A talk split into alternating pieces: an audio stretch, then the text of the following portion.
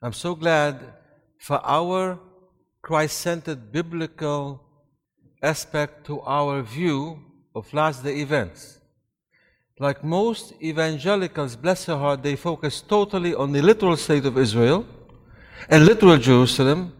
That's what they focus on. But in the dispensation of spiritual Israel, the church, the focus not a piece of real estate in this world, but the focus is on the heavenly Jerusalem that's built by God. And that's why the Advent view on last events, which is Christ centered, biblically based, focuses on spiritual Israel. And therefore, we don't have to think about the secret rapture, dispensationalism, the two covenant theory, the gap theory, and all these theories, because we take a view on these events from a biblical, Christ centered perspective. So, in your textbook, we cover the subject of the secret rapture, dispensationalism, state of Israel, heavenly Jerusalem. Why? Because we need to present our, the Adventist view as a viable alternative, viable alternative to all the ideas about the second coming. This became very clear to me when I was flying from Atlanta to Los Angeles on a speaking appointment. There was a young lady in front of me, a college age young lady, reading this book, Left Behind. How many are acquainted with the Left Behind series? Very popular, millions of books around the world, fashioned the Christian's view eschatology and the coming of Jesus. And most Christians believe in these ideas which are not biblical. We need, as Adventists, to be intelligent and great communicator in presenting the biblical view of eschatology. So, anyway, I read the book. I know the book well. I began to communicate with this young lady as I like to do everywhere I travel, everywhere I meet people, to interact with them for the cause of Christ and the truth. And she began to tell me how wonderful the book was. Oh, it tells you all things about the second coming. And you, sir, I mean, while we are on this plane, the secret rapture could take place all of a sudden. And this plane could crash. And are you ready? To be raptured because if you're not ready, you could crash. I said, Excuse me, you know, uh, uh, getting on planes usually makes me nervous. Let's not talk about crashing right now.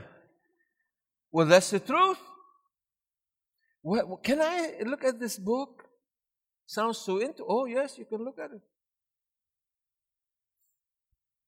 I look at the cover, and right on the bottom left corner in bold letters, the publishers chose to print these words a novel. N O V E L. That's all I had to say. I said, Did you notice that word there? What word? Oh, oh, the word on the cover so everybody could see. Would you please look at it? She looked at it. She said, I can't believe it. I've been reading a novel?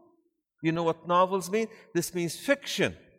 I'm glad the Bible said we're not called upon when it comes to the truth of God and the second coming to believe in fiction, to believe in legends, but to believe in the solid word of God.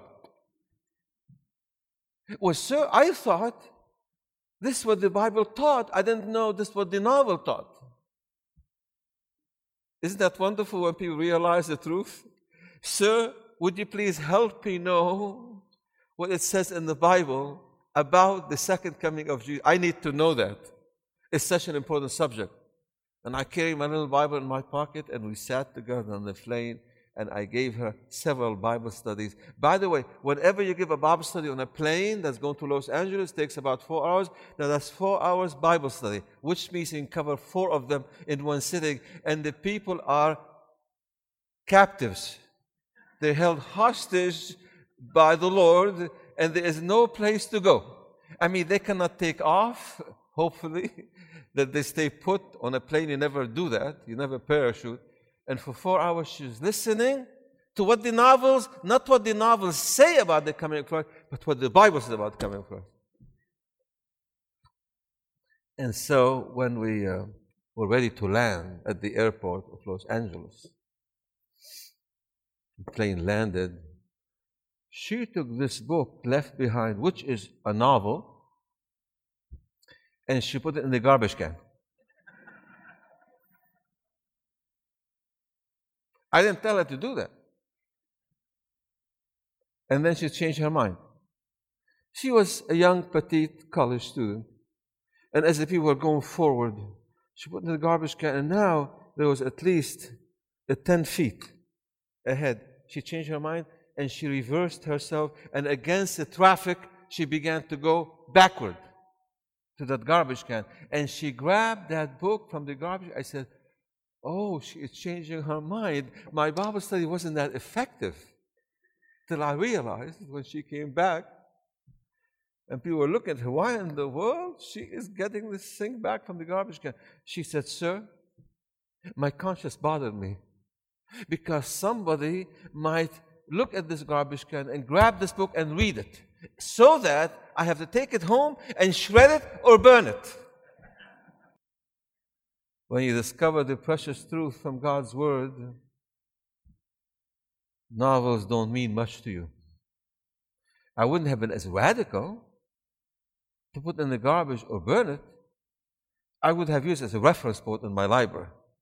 But for her, she got all excited and she said, Now that I have the Bible, I don't need a novel. Now I know the truth from God's Word. I don't need any more to believe in fiction. Aren't you thankful to God as Seventh day Adventist Christians? You can hold the Bible in your hand, you have to make no apologies, and I say, I put my faith on His Word. Would somebody say amen to that?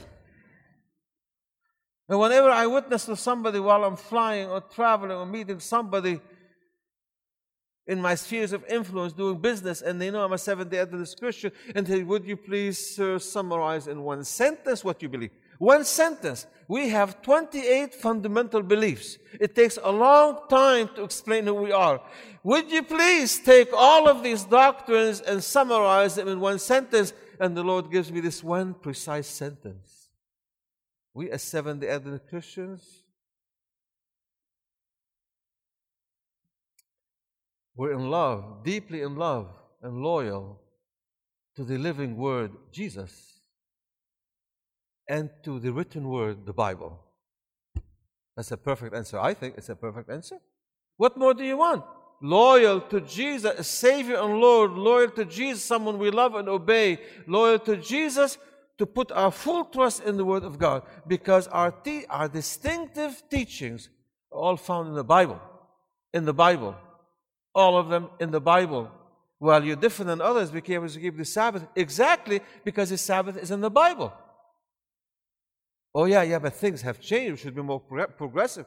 No. I will revere forever the day God rested on, and the day He blessed, and the day He sanctified.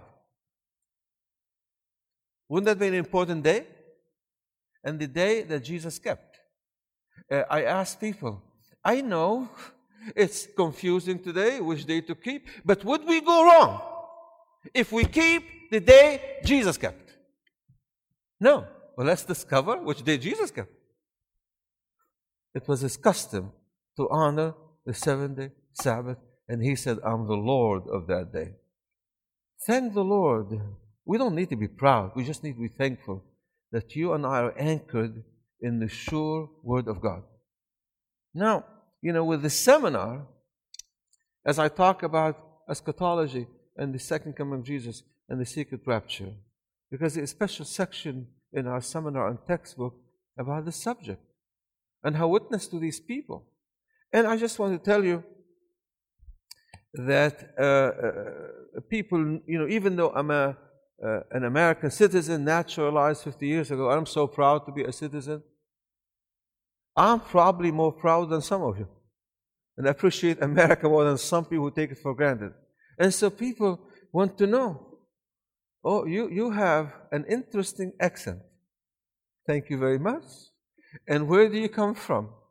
Well, I come from Georgia. Oh, no, before Georgia. Where do you come from? Oh, I come from Maryland. Before Maryland, Michigan. Oh, no, where were you born? Syria. Oh, really? Yes. Well, you were the perfect speaker for the seminar on the ISIS crisis. I agree with them. Part of the response I'm the speaker, but I'm not perfect. You are the perfect speaker. I'm not perfect. I'm just a speaker. I'm learning a lot. And then they say, some of them say, I can't believe it. Can anything good? You, you, get, you get my hint here. Can anything good come out of Syria? ISIS, amen for what? You have to know what you're amening for, okay? ISIS, is there violence? Al Qaeda? Oh, the biggest, most tragic thing that's happening in the world that impacts the whole world. Can anything good come out of there? And who said amen? Please, I want to hold you account. It will affect your grade, final grade. You said amen.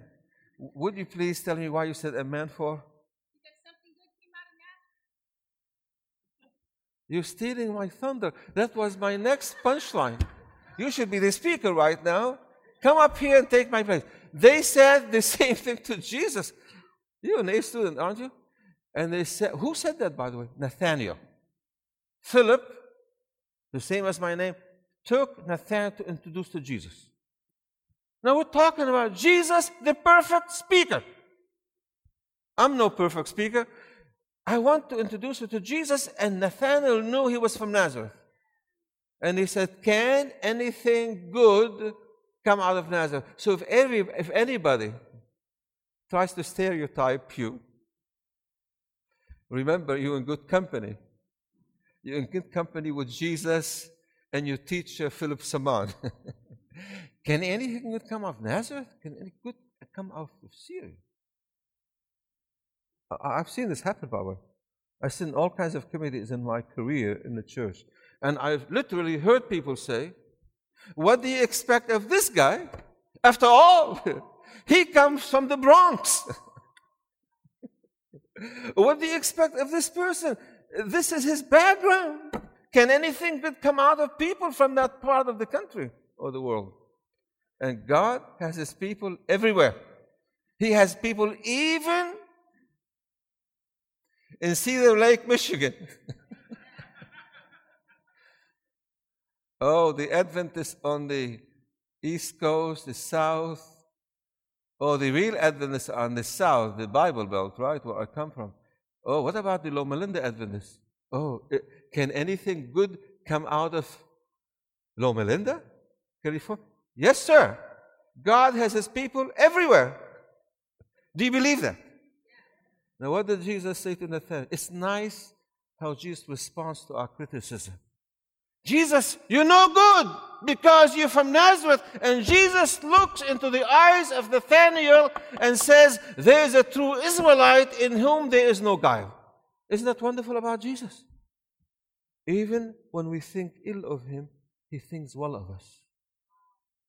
That's why I wrote the book, Christ's Way of Affirmation. Jesus specializes in encouragement. Satan specializes in discouragement. If you ever feel the spirit of discouragement coming upon you to discourage yourself, somebody else, the source is not Christ, it's Satan. Because Jesus specializes in encouragement and affirmation. We live in such a critical society. And Christ wants us to practice his example of affirmation, first of all, in our marriage. Imagine if we husband begin to affirm our wives in Jesus and build them up in Christ and validate them. You'll have a revival of marriage. Imagine if we follow Christ's example and affirm our children, affirm our students, affirm our friends, our church members. You will have a spirit of genuine fellowship that will find fertile ground for the outpouring of the Spirit of God in these last days. There is a true Israelite. Jesus said about Nathanael, in whom there is no guile. Jesus thinks the best of you because he focuses on the wheat and not the chaff. Everybody, all of us, more or less, have wheat and chaff. Except me. No, including me. The only person who does not have chaff is Jesus. Our mission in life is to focus on the wheat. And therefore, we can maximize the wheat and minimize the chaff. We're aware of the chaff, but we don't focus on the chaff. Because in focusing on the wheat, we maximize the wheat and minimize the chaff.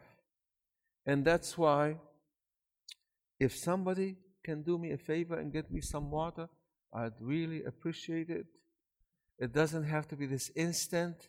And if you do, I will give you 15 bonus points on your final exam when we finish the seminar.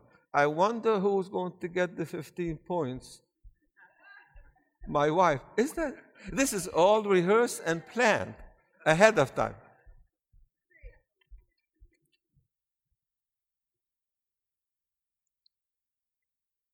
So my wife doesn't only supply me with good music, but with good, refreshing water. We're talking about the Middle East and culture, Holy Lands, ISIS. Can, any, can anything good come out of there? And let me quote you a poet from Lebanon by name of Gibran, Khalil Gibran, who defined genuine friendship this way. And think of the friendship you have with Jesus. He said, a genuine friend is someone into whom you can pour out the contents of your heart, both chaff and wheat together. He keeps what's worth keeping the wheat. And with a gentle breath, blows the chaff away.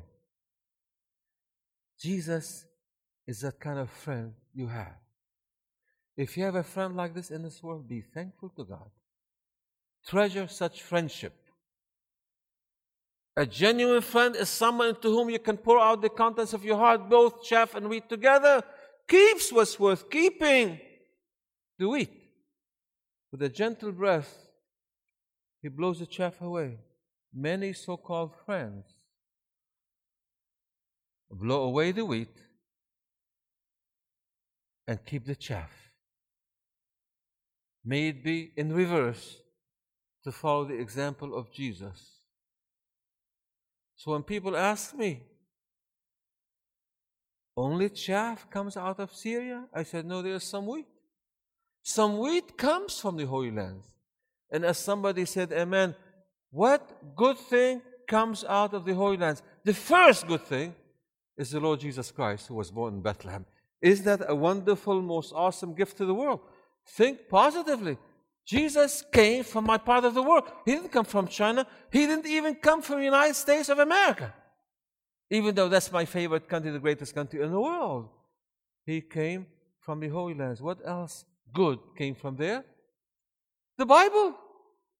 Isn't that a precious gift to the world? And what else?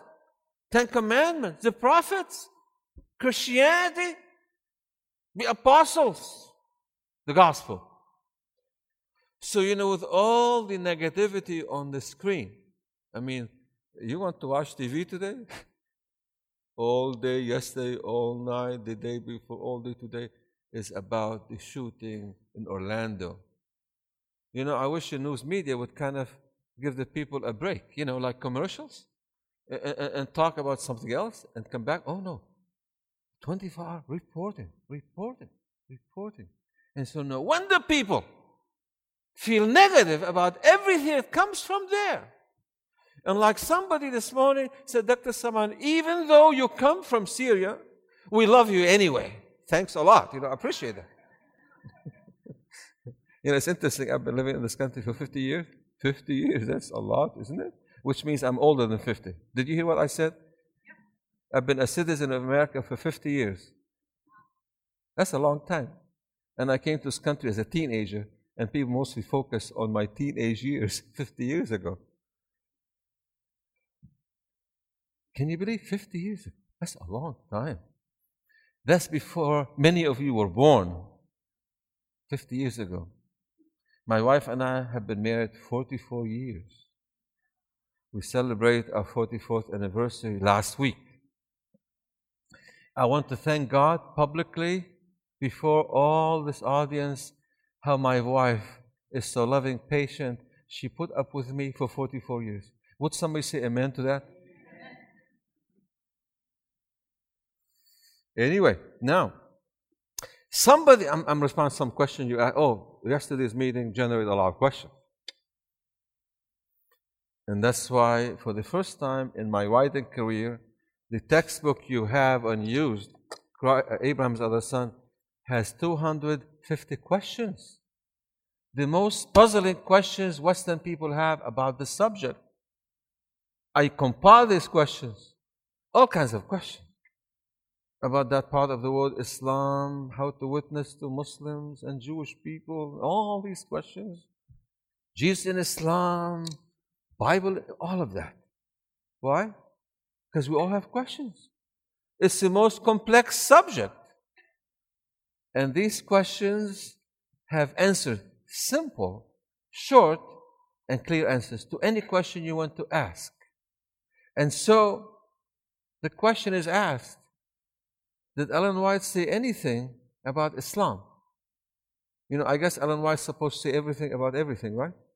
And if she doesn't say something about Daniel chapter 11, people really get perturbed. Whoever said Ellen White was supposed to say everything about everything? I mean, come on, give her a break. Did she say anything about? Yeah, two or three times. And so right now I want to tell you where she says something and the context.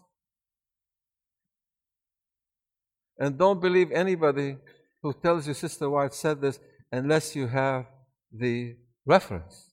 That helps. It helps also not to have to actually read it for yourself. So we're going to read it today. I want to look at your book at two at 203. Now, how many you brought we, we are letting you borrow this book temporarily for the duration. We only have few. How many do not have the book Abraham's Other Son?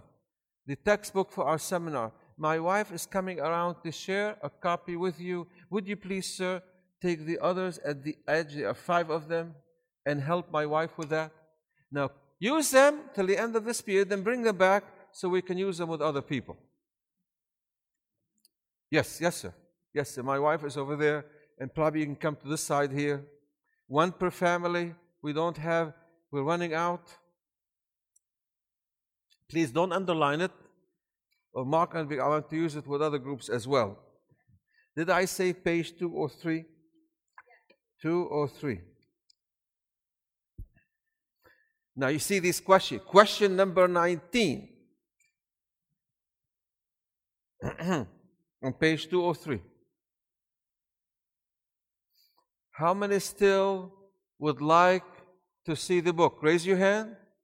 Let me count. 1, 2, 3, 4, 5, 6, 7, 8, 9, 10, 11, 12, 13, 14, 15, 20. What, what, what about our faith? That people would come to this meeting. You see, isn't that nice to have a wife who is my helpmate, my best friend? And I say, play this piece on the piano. She does. Please bring me water. She brings me water. If I'm stressed out at night and it's hard for me to go to sleep, she serenades me with the harp and I fall asleep right away. Isn't that a wonderful life partner? And now, to be consistent with all my affirmation of mine, would you please, sweetheart, go to the ABC and talk to the manager, Tim, my best friend, and say, we need to borrow some of your books. All of them. Because we only have 15 over there. Says, bring all of them. And let him give you a little box to put them so they won't drop them along the way. You see, I think I micromanage, I think about everything. Little box so they won't drop on the way. Look at this statement. There are about three statements only. Look at this statement here. Uh, the question 19 How did God use Islamic Ottoman Empire because yesterday we talked about a pair of pliers. The Western side clamping on Western Christianity, but stopped at Perpignan, France. And now we go to the Ottoman Empire from the east, the other part of the pair of pliers. To safeguard the Protestant Reformation, is infancy. It's very interesting that all the Reformation movements were crushed, except Martin Luther. Isn't that interesting? You wonder why. And the answer is here in the second paragraph. In the second paragraph, Great Controversy, page 197, we find this pertinent and enlightening statement in the book Great Controversy, page 197. And I'm quoting now, that's the second paragraph on that page. God's providence had held in check the forces that opposed the truth, the truth of the Reformation. Emperor Charles V was bent on crushing the Reformation, but often as he raised his hand to strike, he had been forced to turn aside the blow. Again and again, the immediate destruction of all who dared to oppose themselves to Rome appeared inevitable, but at a critical moment, the armies of the Turks, Muslim Turks, appeared on the eastern frontier to safeguard the Reformation in its infancy, and therefore the Reformation had been left to strengthen and extend. That's a very enlightening statement. That God used the Muslim empire to stop Emperor Charles V destroying the Reformation so it can thrive and grow. I mean, is that biblical? Does God sometimes use heathen nations to chastise his people? Did he do it in the Bible? He used Assyria and he used Babylon to chastise Israel. In the process, to take the gospel to Assyrians and Babylonians and to chastise his people. Now, look at page 204. Question 20. You know, I like to le- read interviews in magazines. It's easier to read, you know, question answer. Question 20 on page 204. Could God, in His providence, use certain challenges to wake up the Christian world from its spiritual lethargy and religious apathy? I don't want to answer this question myself. I just want Martin Luther, the great reformer, to answer it himself. So we mentioned something what Ellen White said. Now, what did Martin Luther say? And you look at the second paragraph.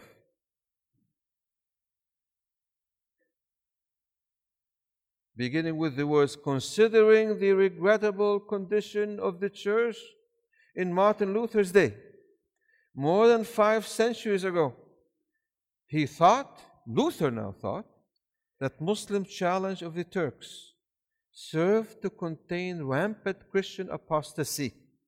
He also thought that such a challenge from outside the church helped prevent the Holy Roman Empire in league with papal power from snuffing out the infant Protestant Reformation.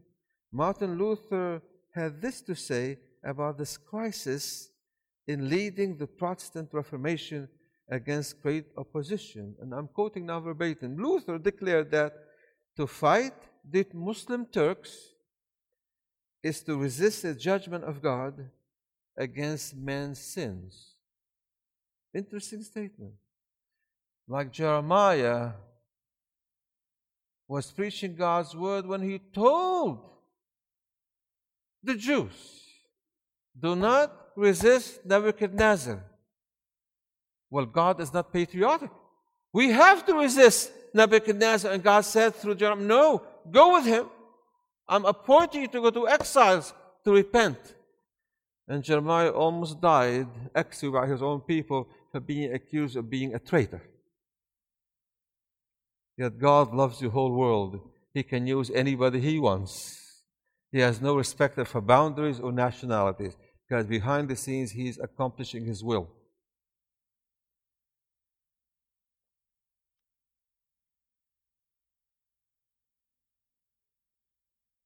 It's almost empty.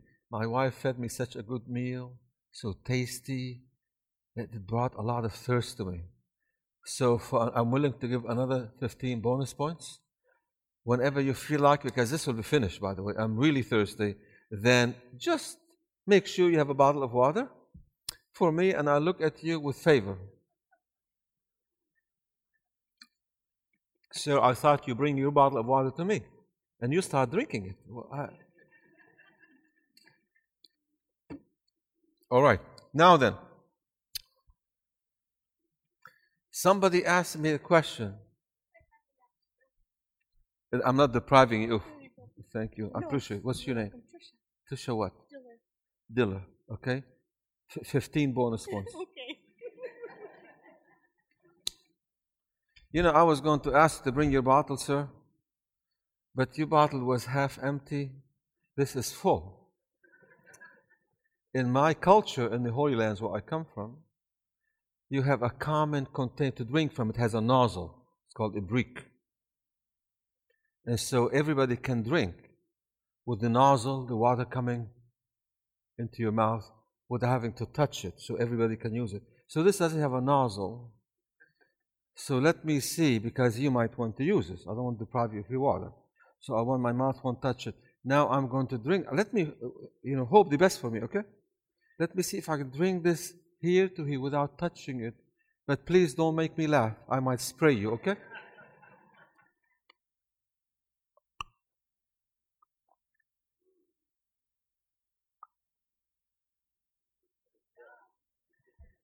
Would somebody say something? you want your water back? Anybody? It's, it's not touched.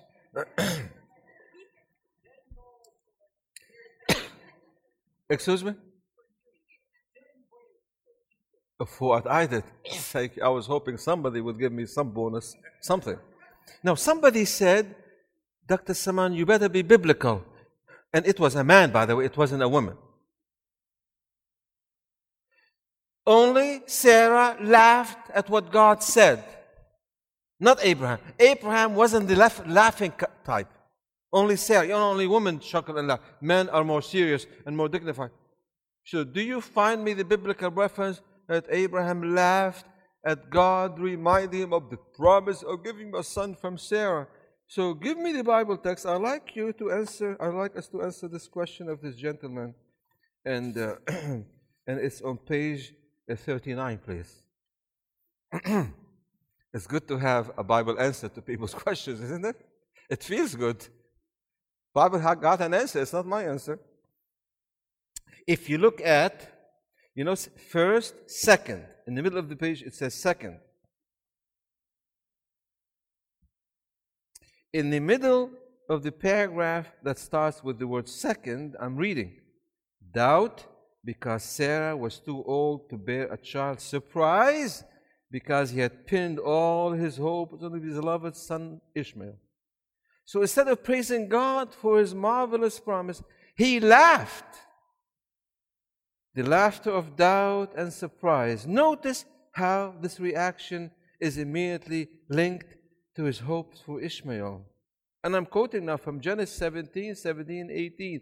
Then Abraham fell on his face and laughed. And Abraham said to God, Oh, that Ishmael might live before you.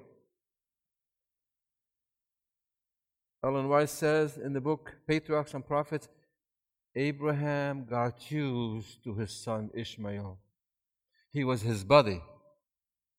They did things together as a couple, son and father. It broke his heart asunder when he was told to say goodbye to his son Ishmael. But that's the way it's supposed to be. Because Ishmael could not take the place of the promised miracle son. It wouldn't have fit into the type and antitype schema of Jesus being given by God as a sacrifice to save the human race. well, sir, Pastor Samaan. Only Israel was blessed by God. You know, we, we need to be intelligent on the subject. God knew the problem because Abraham and Sarah equally went against his will. They both laughed and they both adopted the law of Hammurabi about a male servant and about a son from a maiden, equally to be blamed. But God, that's the kind of God we have. He takes the problem we cause by His grace, He tries to bring something good out of it. Such a fair, loving God He is. And you'll find this on page 39 and uh, page, let's go with 39 first. Write the page you're on, 39. Look at the beginning of the first paragraph. Listen to God's reassuring words that must have brought her aching heart relief and hope. What God said to Hagar when she was fleeing in the wilderness. And I'm quoting from Genesis 15:10, I will multiply your descendants exceedingly so that they shall not be counted for multitude. Now, you would think this was about Isaac. Actually, it's about Ishmael. I'm just trying to bring balance and clarity and the truth forth. So we have a positive view about witnessing to these people who need to know about Jesus because they don't have a Savior. They need the Savior. They need the, the assurance of salvation like everybody else in the world. Oh, now then, look at page 40. The first paragraph on page 40.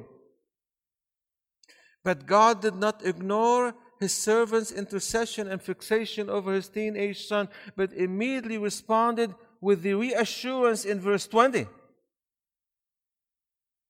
I'm quoting. And as for Ishmael, I have heard you. By the way, what's the meaning of the name Ishmael? As for your son Ishmael, I heard you. Interesting, the sentence I heard you defines the name Ishmael. Any word in Hebrew that ends with the letter EL, that's God. El. Ishmael, God heard you. God hears our prayers. What's the meaning of the name Isaac? And you know how it sounds in Hebrew? It's hak. And the verb in Hebrew, Aramaic, and Arabic for laughing is ithak. It kind of sounds like the sound of the name. Laughter. God hears our prayers, laughter.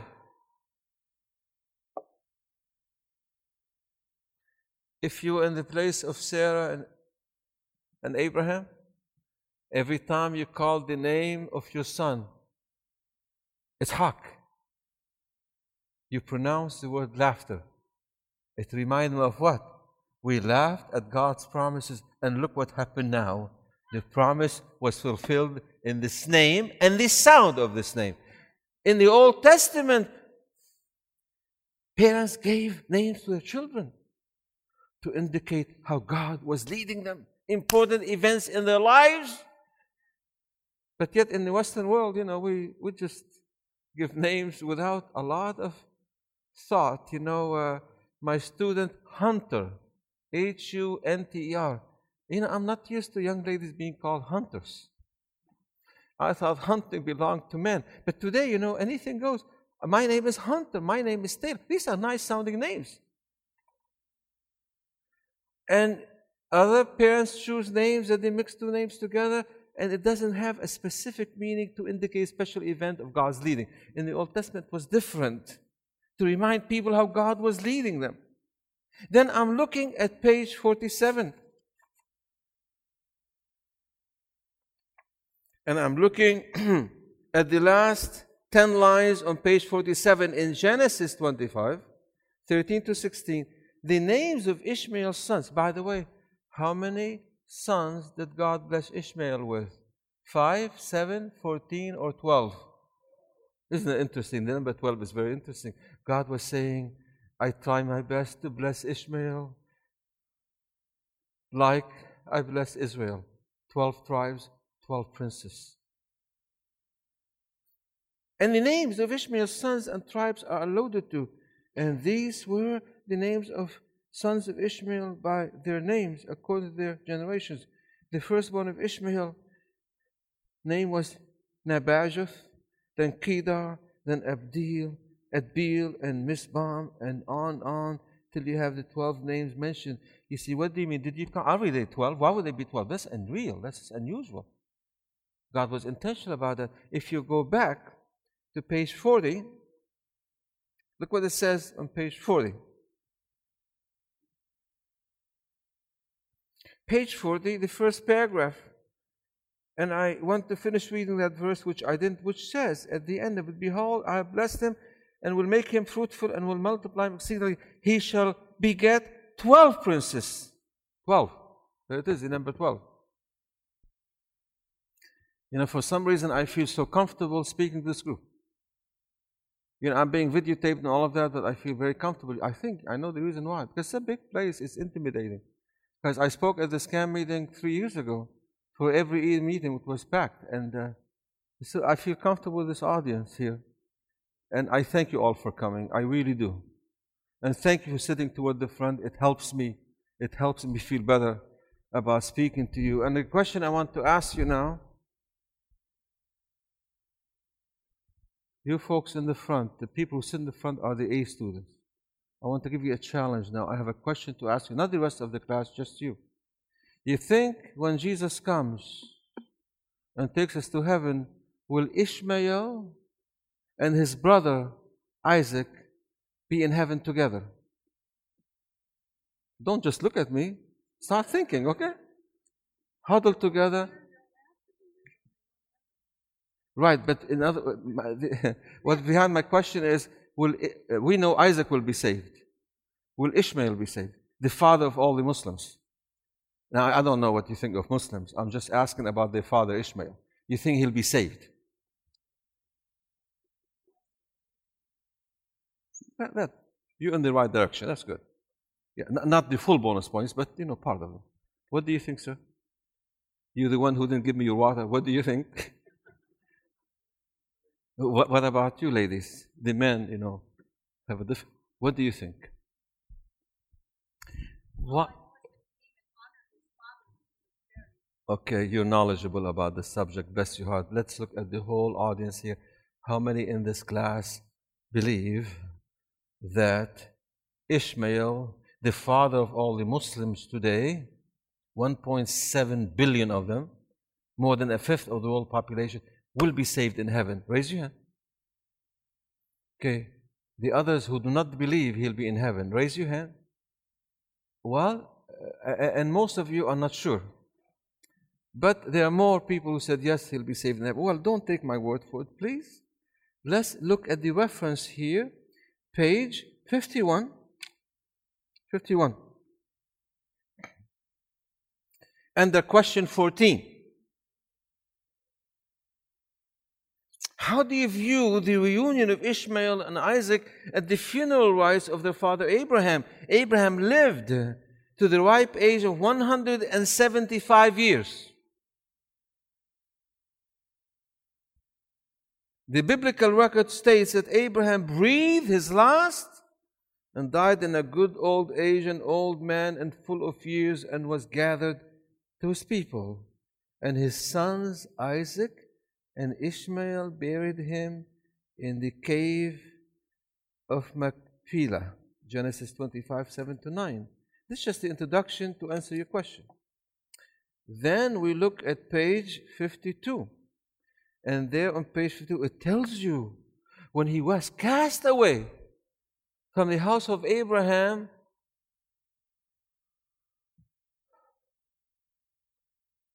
Ishmael veered away from God, felt offended, carried a chip on his shoulder. How could my father cast me away? I'm his son.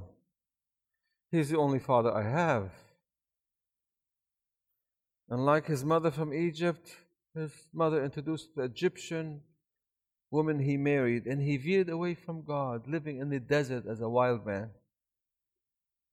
But she said, Ellen White said by inspiration, what he learned from his father Abraham about the truth of God never left him. Parents who have prodigal sons, did you hear what I just said? Even with Ishmael, who became a prodigal son, the truth his father taught him as a child, he never forgot. I want to bring hope to your hearts. That even though when Satan comes to steal and rob and kill, John 10 10, Christ comes to give life to give it more abundant. I'm praying with all my heart. Whatever Satan stole from you, he will restore. Whatever Satan stole from you, Christ will restore. Because Satan specializes in thievery. And Jesus specializes in restoration. The things you taught your children who are maybe moving away from God, they will remember. Because God promised I will contend with those who contend with you, and I'll save your children. He never forgot what his father Abraham taught him. Look at page 54. And now this is the answer coming to you. Top of the page, the two lines above question 16. Are you with me? Am I clear enough? Page 54, the two lines above question number 16. This comes from Patriarchs and Prophets, page 175. And look what it says here. Just as Ishmael went home to bid his father farewell, in his heart he was never far from home. With the principles that Abraham instilled in him as a youth. Your children, your, you wayward children, might be far away physically, but who knows, in their hearts, they're close to home. God will cause them to long for home. Ishmael was never far away from home, though he was far in distance. The spiritual upbringing was never far from his mind, and now I come to the quotation verbatim. In his latter days, Ishmael repented of his evil ways and returned to his father's God. That gives me the incentive to witness to the children of Father Ishmael who will be in heaven. I like to witness to his children. I like them, as many of them as possible, to join their Father in heaven. And many of them, uh, that's happening to them today.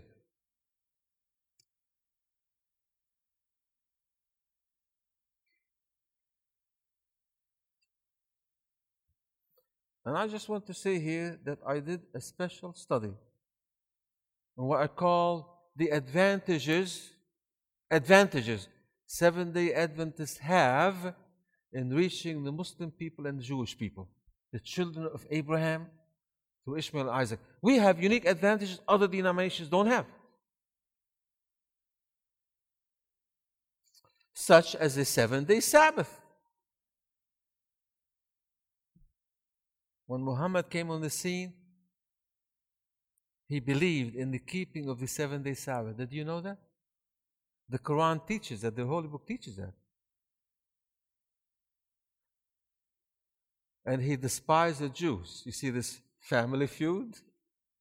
So he couldn't keep the seven day Sabbath. That's what some Christians say, you know, how could we keep Saturday? It's a Jewish day. Uh, the, the Sabbath is only for the Jews. Does the Bible say that? Do you find a text that says the Sabbath is only for the Jews? I only find one thing about that the Sabbath was made for man for humanity. And there's more to humanity on planet Earth than the Jewish people. In the Garden of Eden, he rested on it, blessed it, sanctified it, and there was no Jew on planet Earth. It was only Adam and Eve. Because somebody told me one day, he said, you know, but Adam and Eve, they're Jewish people. They're not. Come on now. We don't even have any races at that. Our first parents were not Jews. So when I say this to people, people are shocked. I always thought, I always thought Adam and Eve were Jews. Really? I mean, the Jews are named after Judah, and there was no Judah in the Garden of Eden. It was many, many years later. The Sabbath was given to humanity. Why? It relates to all of humanity because it is a reminder that we came from the creative hands of Jesus and that Jesus died for us and rested in the grave on the Sabbath from his work of redemption. It reminds creation and redemption, a very great reminder. So, anyway, and the Quran says this, and I think I can find it. Look what it says.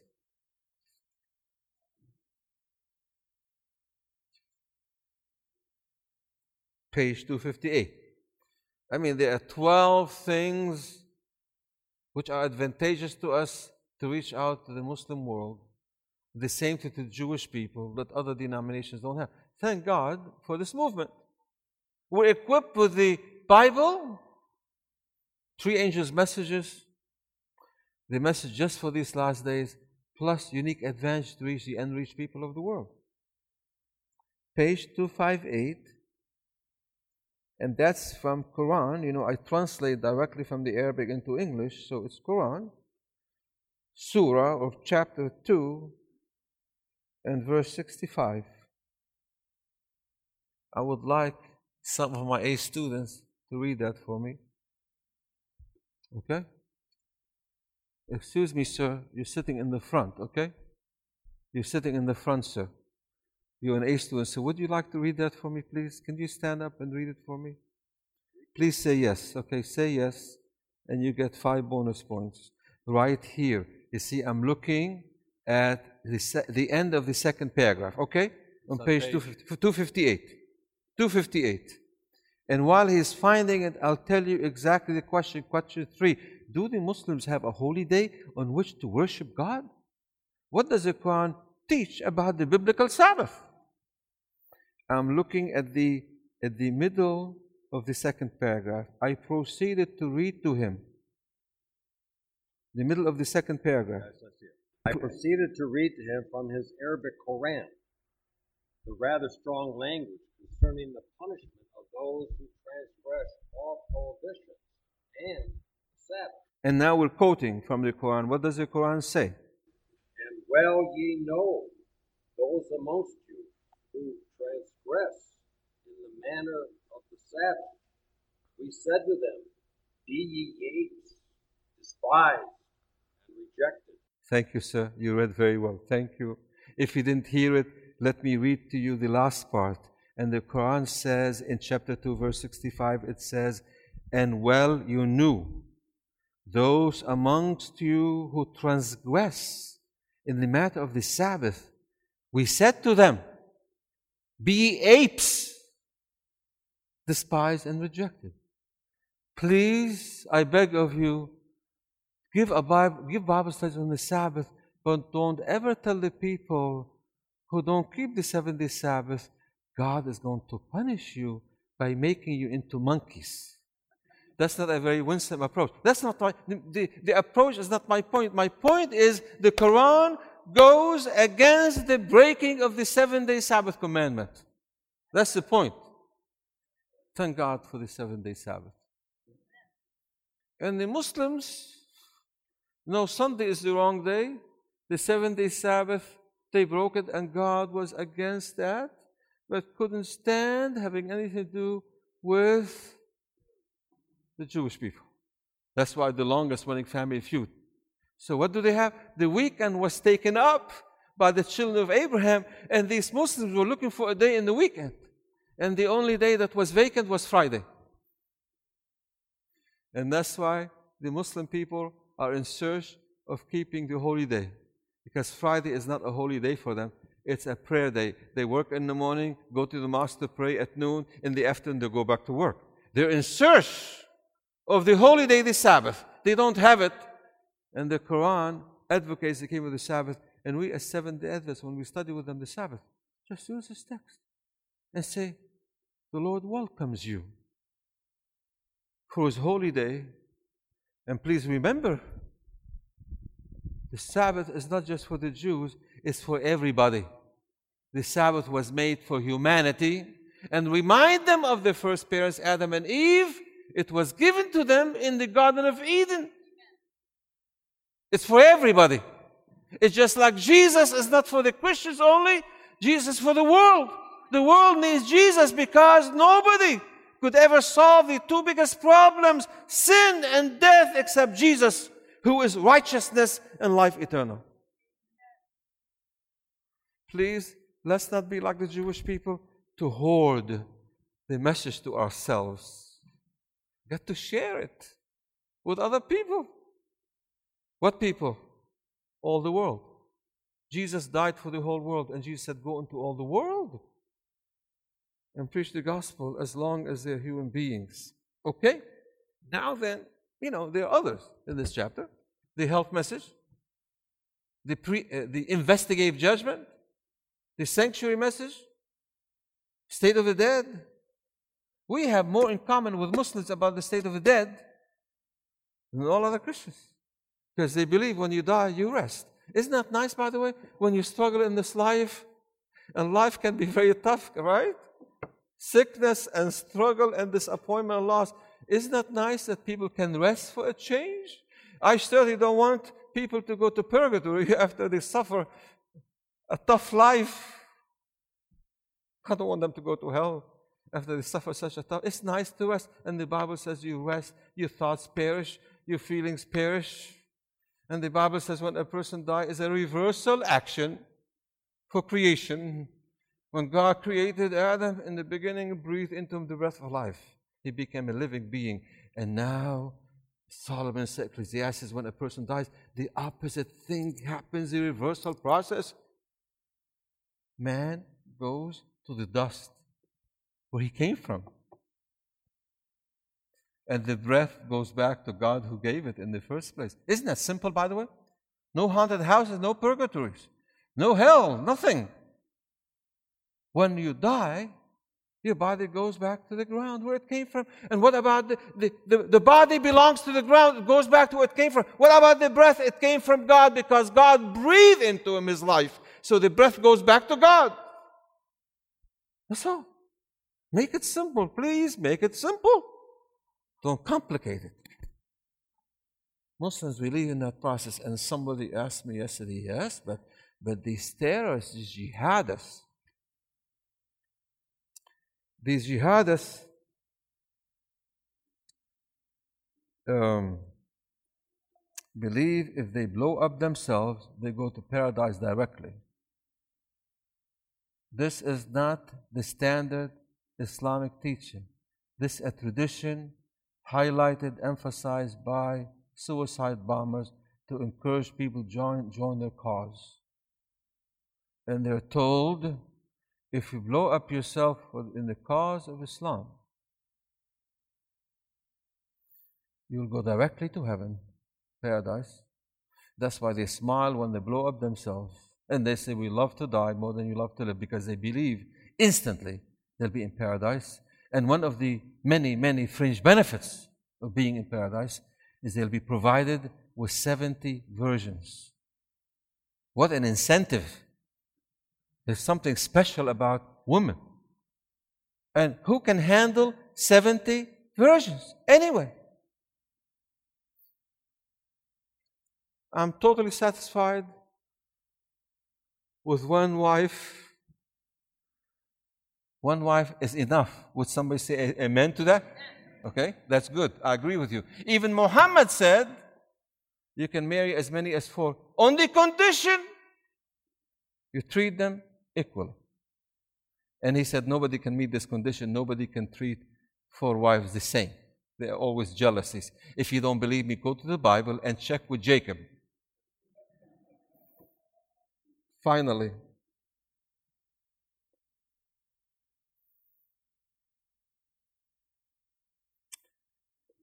page 260. That's the final thing we'll talk about.